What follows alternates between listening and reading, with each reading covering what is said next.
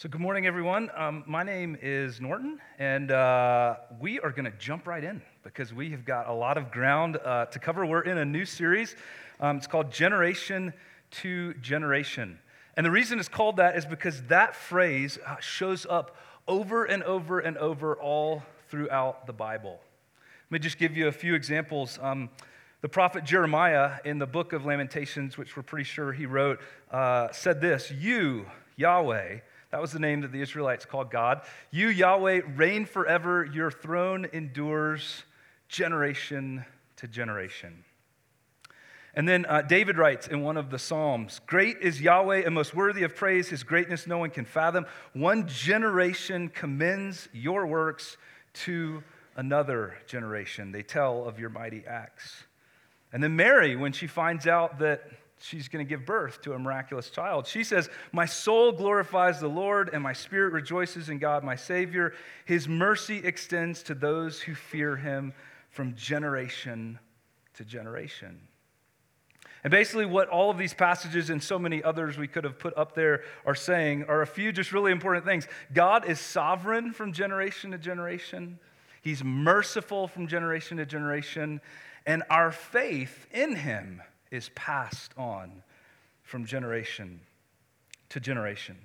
But last week, when we kicked off this series, uh, Stephen reminded us that right now there's actually a lot of mistrust between generations. There's a lot of name calling, there's a bit of misunderstanding, there's a lot of head shaking right? Because if you're here today and you're under um, 20 or you're under 30, um, you look at your parents or your grandparents all the time and you shake your head because they don't get you and you're not sure you understand them, right?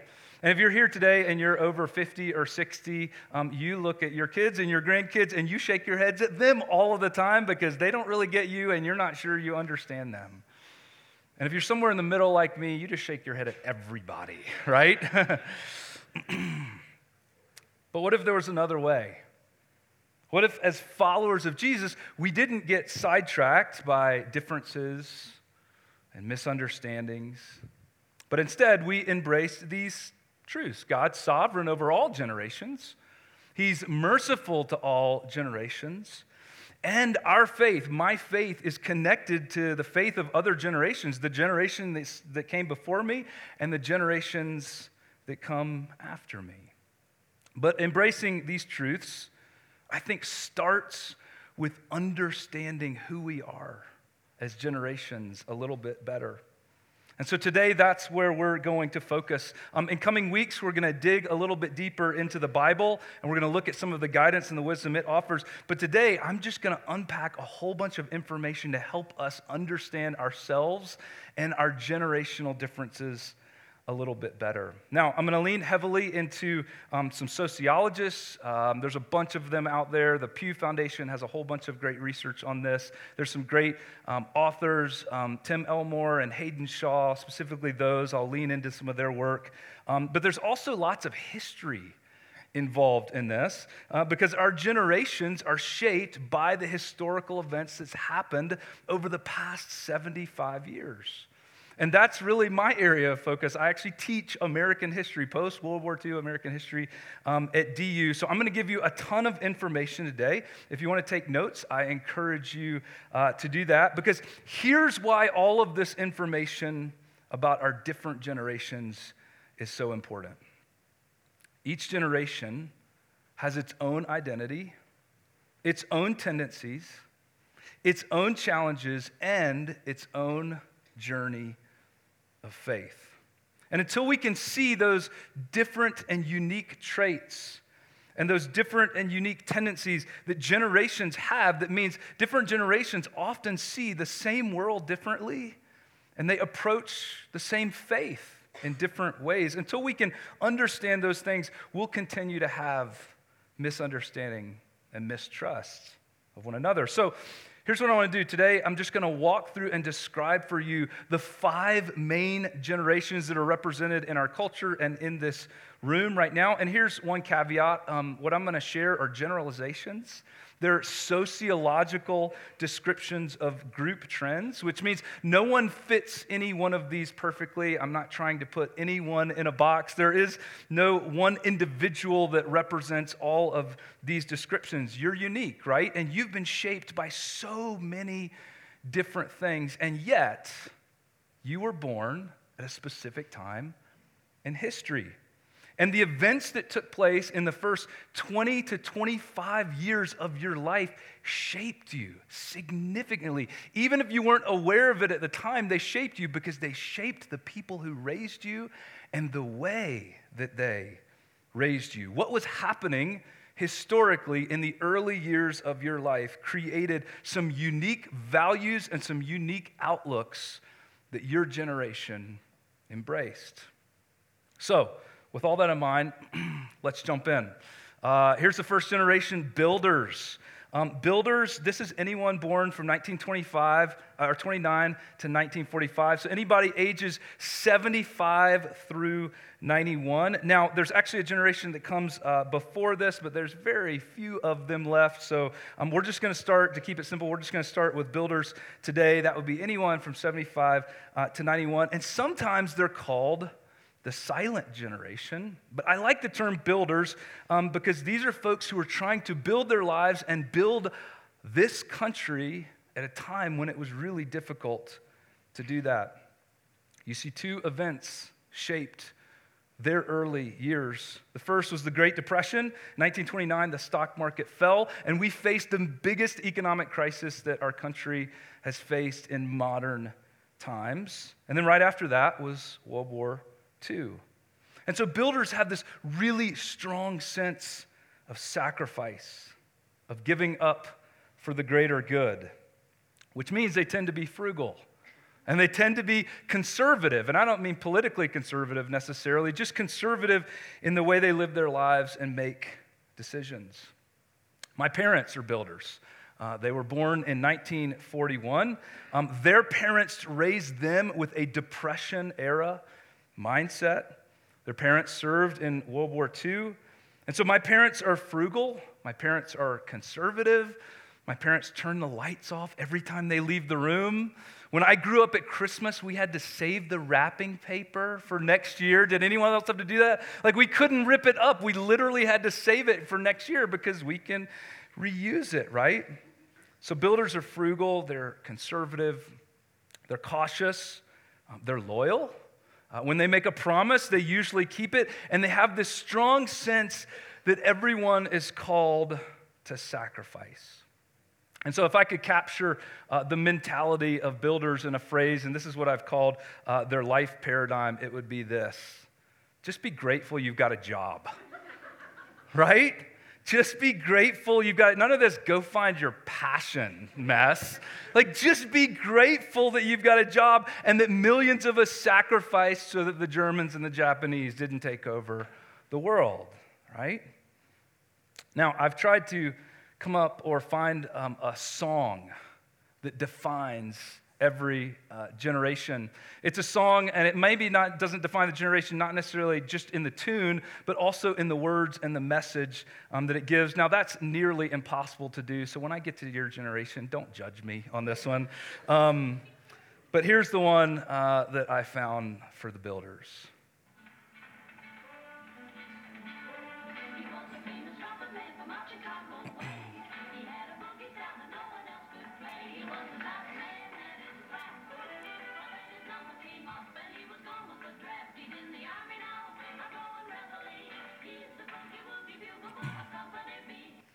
All right. Anyone know that song? Who's that? Does anyone know who? That's right. And that's from 1941. It's a fun song, right? It's about, um, but it's about uh, really a guy who gets drafted and ends up serving in the war. It's about service and sacrifice. Now, those ideals are going to shape the faith of builders as well. In their faith journeys, they're often going to connect their own sacrifices in life to Jesus' sacrifice. And that's a good thing, right? But it means they also probably have some really high expectations. When they see others who are not sacrificing in life the way they did or the way their parents did, they're often going to get stuck thinking that's really the only way to a vibrant faith. That's the only way, and it's their way, right? Now, let's look at the next generation. Um, the baby boomers. Baby boomers, you guys were born between 1946 and 1964, which means anyone here who's between 56 and 74. And you are called the baby boomers because after World War II, the American economy flourished. In fact, it was actually the war that brought us out of the Depression. The Depression didn't end until World War II. And after the war, soldiers came home, and soldiers, including everyone else as well, had new opportunities. New opportunities to go to college, new opportunities to get education, new opportunities for jobs and wealth and single family homes. This is when the American dream was first being talked about. You could actually own your own home. And so, as a result, couples got busy and started having kids and growing really large families. And so during this time span, there was a boom of 76 million children born. And so these years are shaped by affluence, by expansion, by a shift from self sacrifice to self fulfillment. You see, The paradigm of baby boomers, if I could put it in a phrase, would be this I deserve better. I deserve better because they knew their parents and their grandparents had sacrificed. They knew that they had grown up in difficult times. And some of the conservatism of their parents and grandparents rubbed off on them. But there were new opportunities to grow, new opportunities to expand, new opportunities to excel and succeed. And they were determined to be way better off than their parents to have a better education, to get a better job, to make more money, to actually own your own house, an even bigger house, to take vacations that their parents could never have taken. And when baby boomers did succeed, their parents were proud of them, right? Their parents re- even reinforced this idea that if you work hard and you put your mind to it, you can accomplish anything. That's where this spirit comes from. Now, sometimes baby boomers are associated with the social upheaval of the late 60s and 70s, but those events end up shaping the following generation a whole lot more than baby boomers. Baby boomers grow up in an era of new suburban housing, new shopping malls, new muscle cars, JFK making a promise we will get to the moon before the Soviets do. And we did, right? Because we're America, right? So it's hard to pick a song um, for baby boomers uh, because they grew up in a time where there's amazing music. As kids, they had Elvis, they had Bob Dylan, they brought us classic rock and Motown, right? Um, but there was one band that took the nation by storm in the year, the last year of baby boomers. And they had a song that I think captures the spirit of who baby boomers would become really well.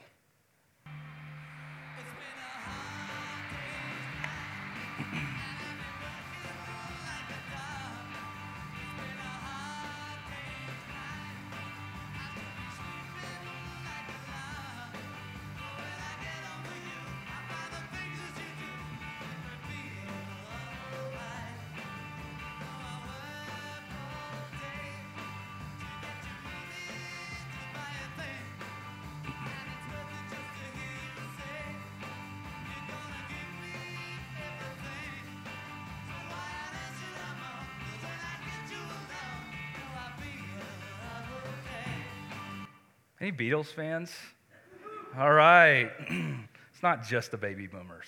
Um, now, this strong sense of uh, working hard, right? Working hard all day to earn money, to buy stuff, this strong sense of deserving better, of working hard to get it, of, of self fulfillment. Also, baby boomers grew up in a time when modern psychology was developed, which was very much focused on self fulfillment. How do you think that shapes the faith journey of baby boomers? In some healthy and maybe even unhealthy ways. You see, like builders, uh, boomers work hard. They have a strong work ethic.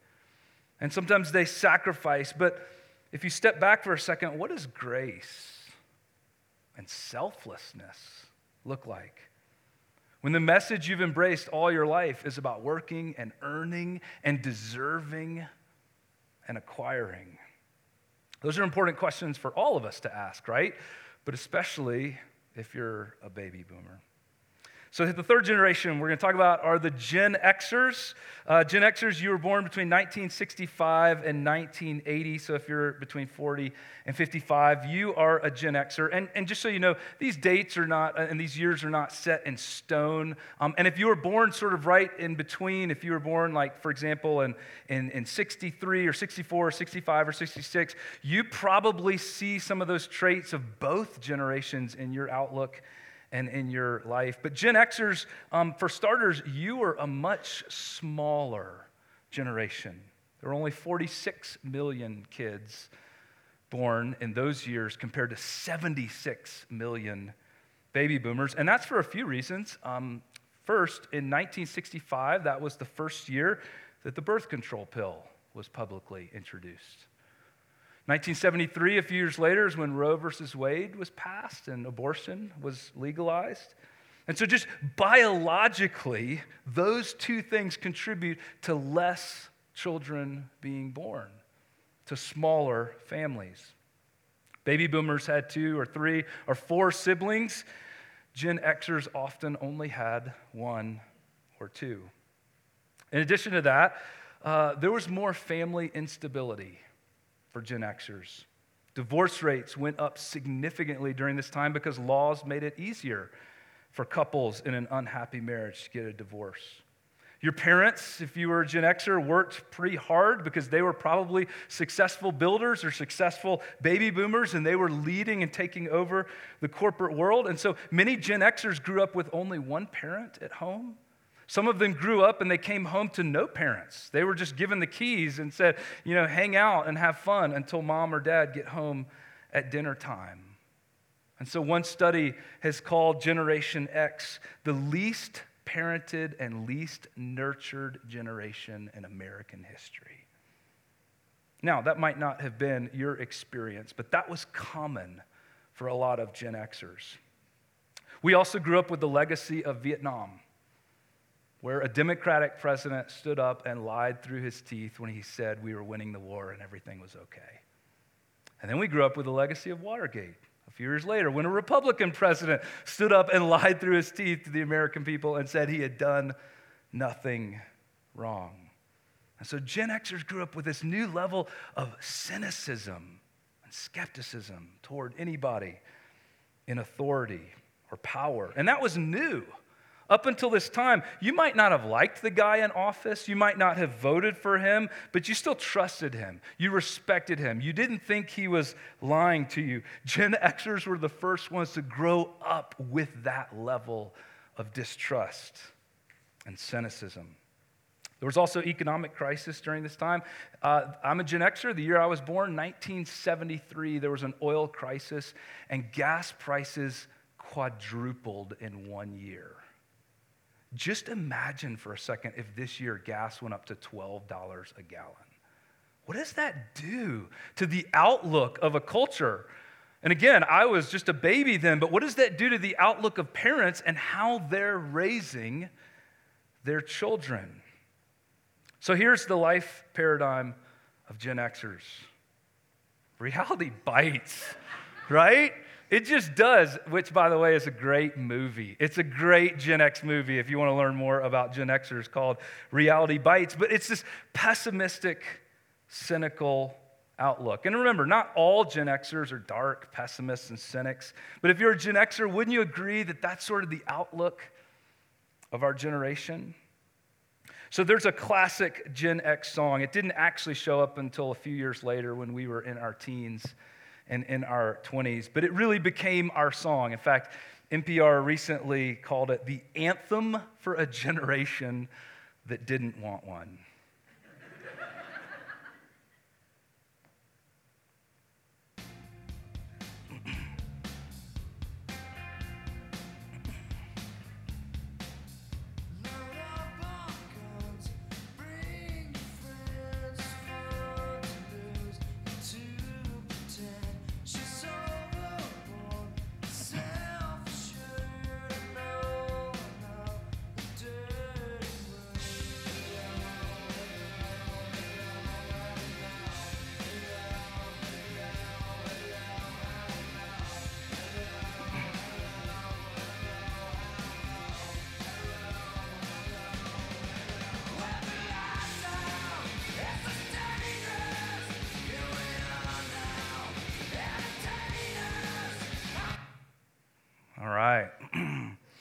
How about that for a song? Let me just say, um, playing Nirvana during a sermon just became the high point of my preaching career. In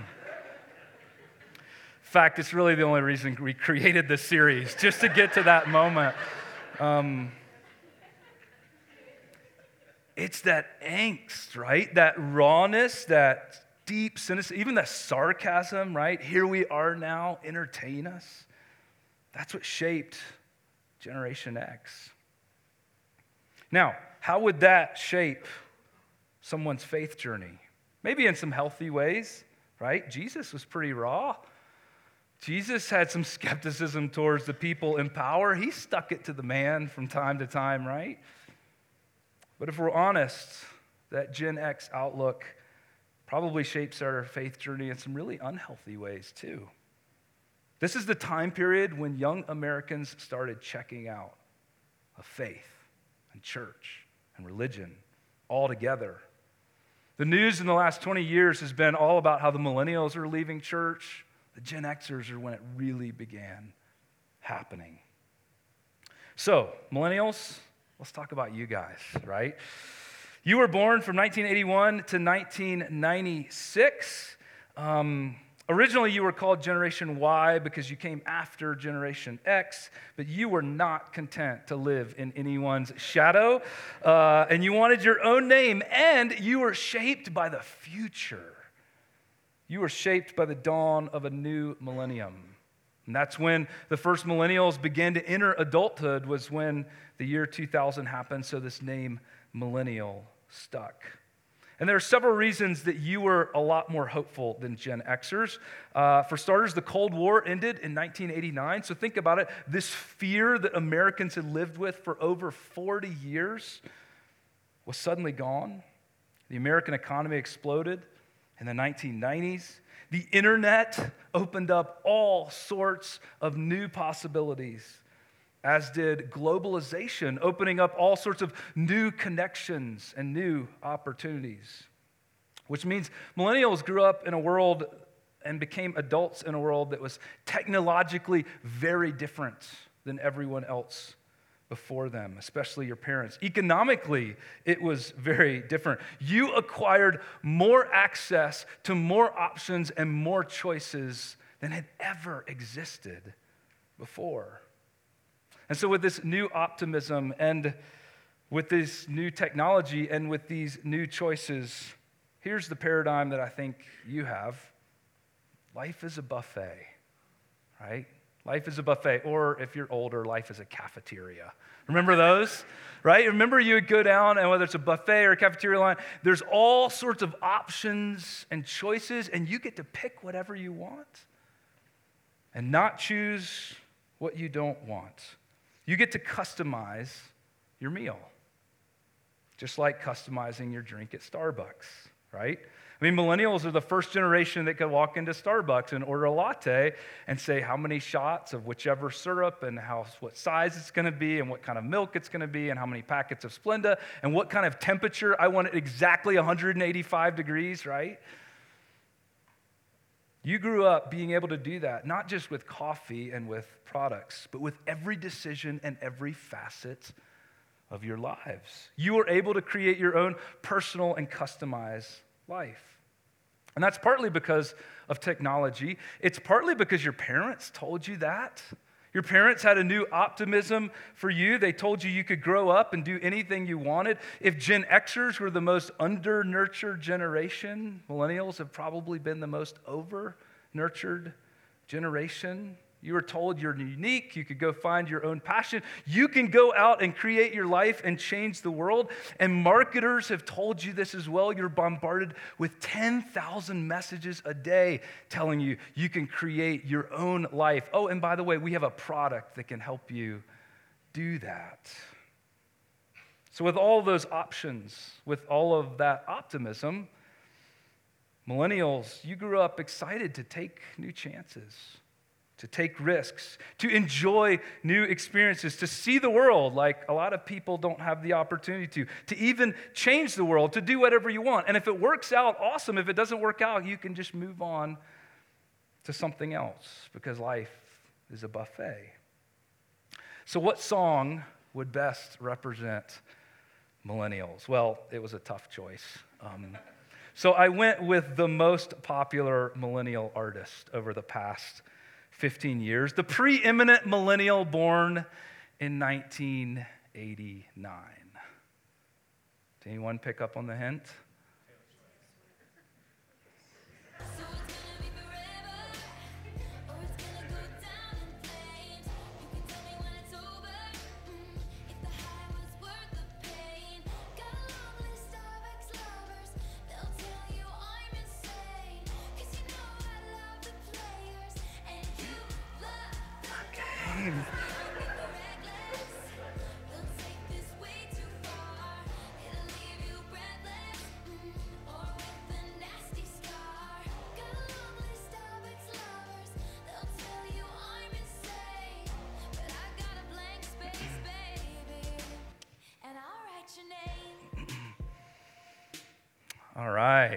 Young and you're restless, right? So here's the question that I've asked on all of these um, How do these traits, how does this outlook, how would it shape a millennial generation's journey of faith?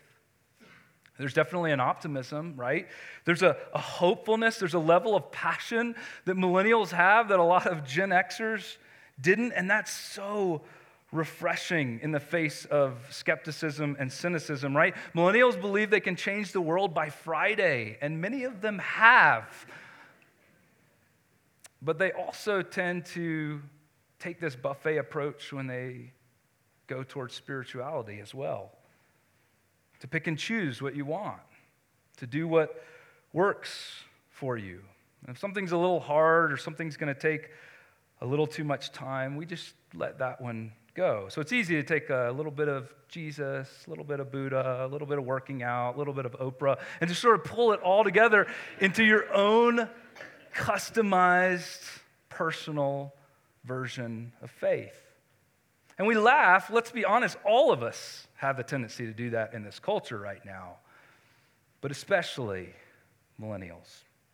Now, the final generation is Gen Z. Sometimes it's called iGen. There's been lots of names kicked around uh, for them, and that's anyone born from 1997 on. Now, let me just say um, Generation Z will probably not be that big. Kids that are born right now, today, will almost certainly be a part of another generation, but we don't really understand the characteristics of generations until they begin to move into adulthood. So we don't know when the end of Gen Z will actually happen. So to keep it simple today, I'm just going to say anyone born after 1997. And before I describe Gen Z, if you were to represent each of these five generations according to their current size in our culture, this is what you would get.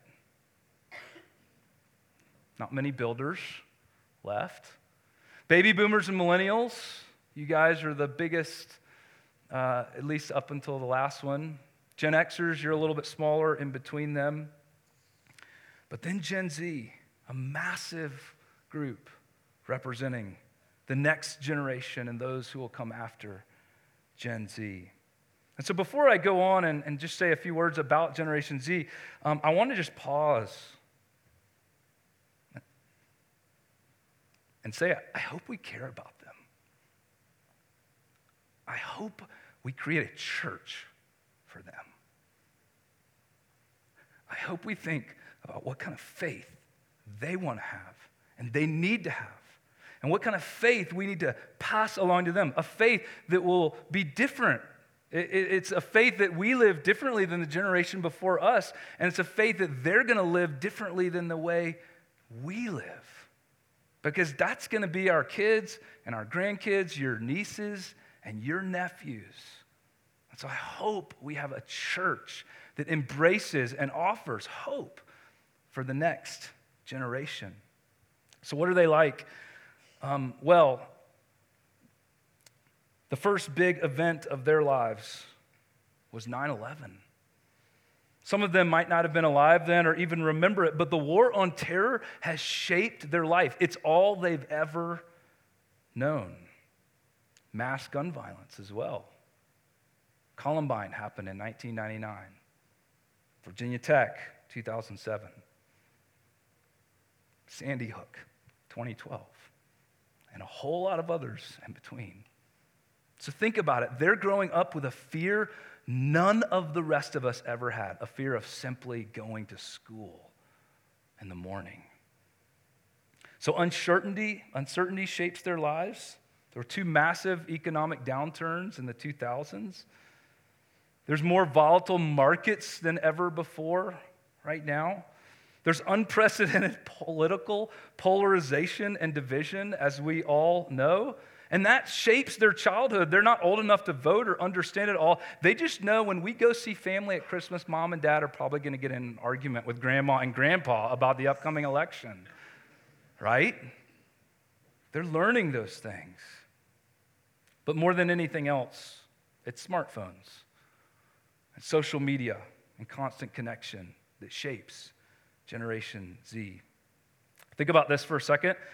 Generation Z is the first generation that doesn't need adults to get information. They don't need you anymore to learn anything, to get the answer to any question, or to watch a video on how to do something that they don't know how to do. They're the first generation that can broadcast their every thought and emotion live. We all have thoughts and emotions and we keep them inside. They're the first generation that can externally broadcast that to anyone and everyone. They're the first generation that enjoys external stimuli at their fingertips 24 7. And then they're first generation that's in social contact all the time and yet often in isolation.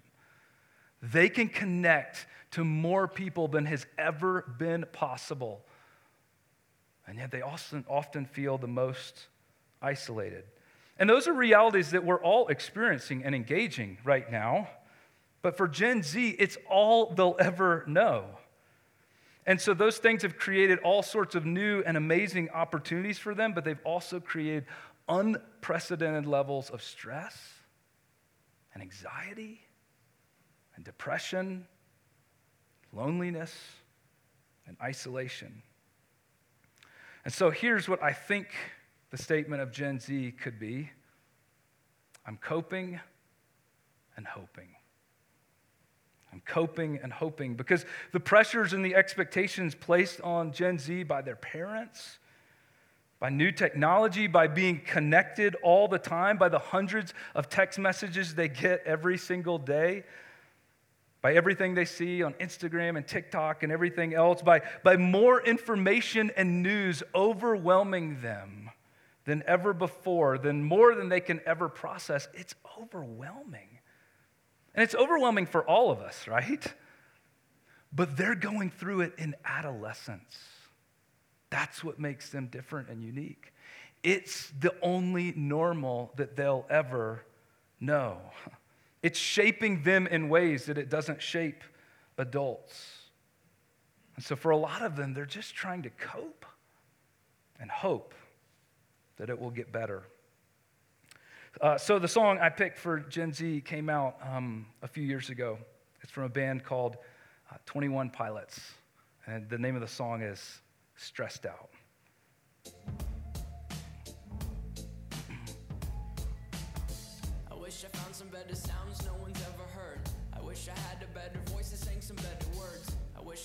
Chords in an order that is new. I wish I didn't have to rhyme every time I sang. I was told when I get older all my fears would shrink, but now I'm insecure and I care what people think. My name's Blurryface and I care what you think. My name's Blurryface and I care what you think. Wish we could turn back time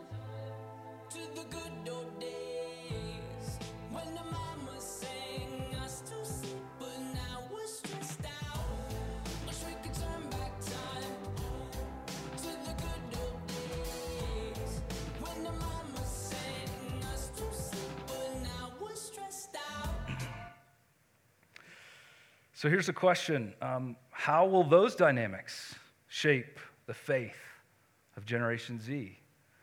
Uh, we don't really know, but it's a question we have to be asking. How is their faith being formed, and how can we give them hope? So let me close by saying what we started with again. Each generation has its own identity, its own tendencies, its own challenges, and its own journey of faith.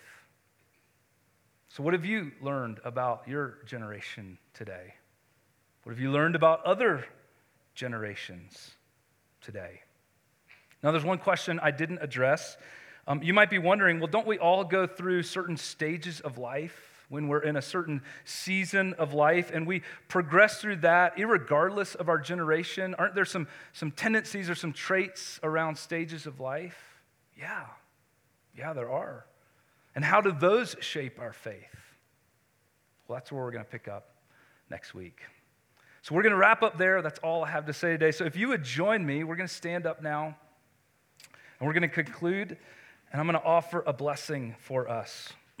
I want to just remind you real quick, as Dan said earlier, um, we're doing something called Discovering NDC right now. So uh, if you're new, that'll happen in about five or 10 minutes. I hope you'll join us. That's in a room downstairs. Um, and then if you want to get connected, uh, there are all kinds of amazing D group options that are happening in the next few weeks. I hope you'll do that. So let me offer this blessing for us as we go today. May you be more self aware of what has shaped who you are this week. May you be more aware of what has shaped who others are this week. And may you lean into the grace and the mercy of Jesus, who lives and reigns from generation to generation.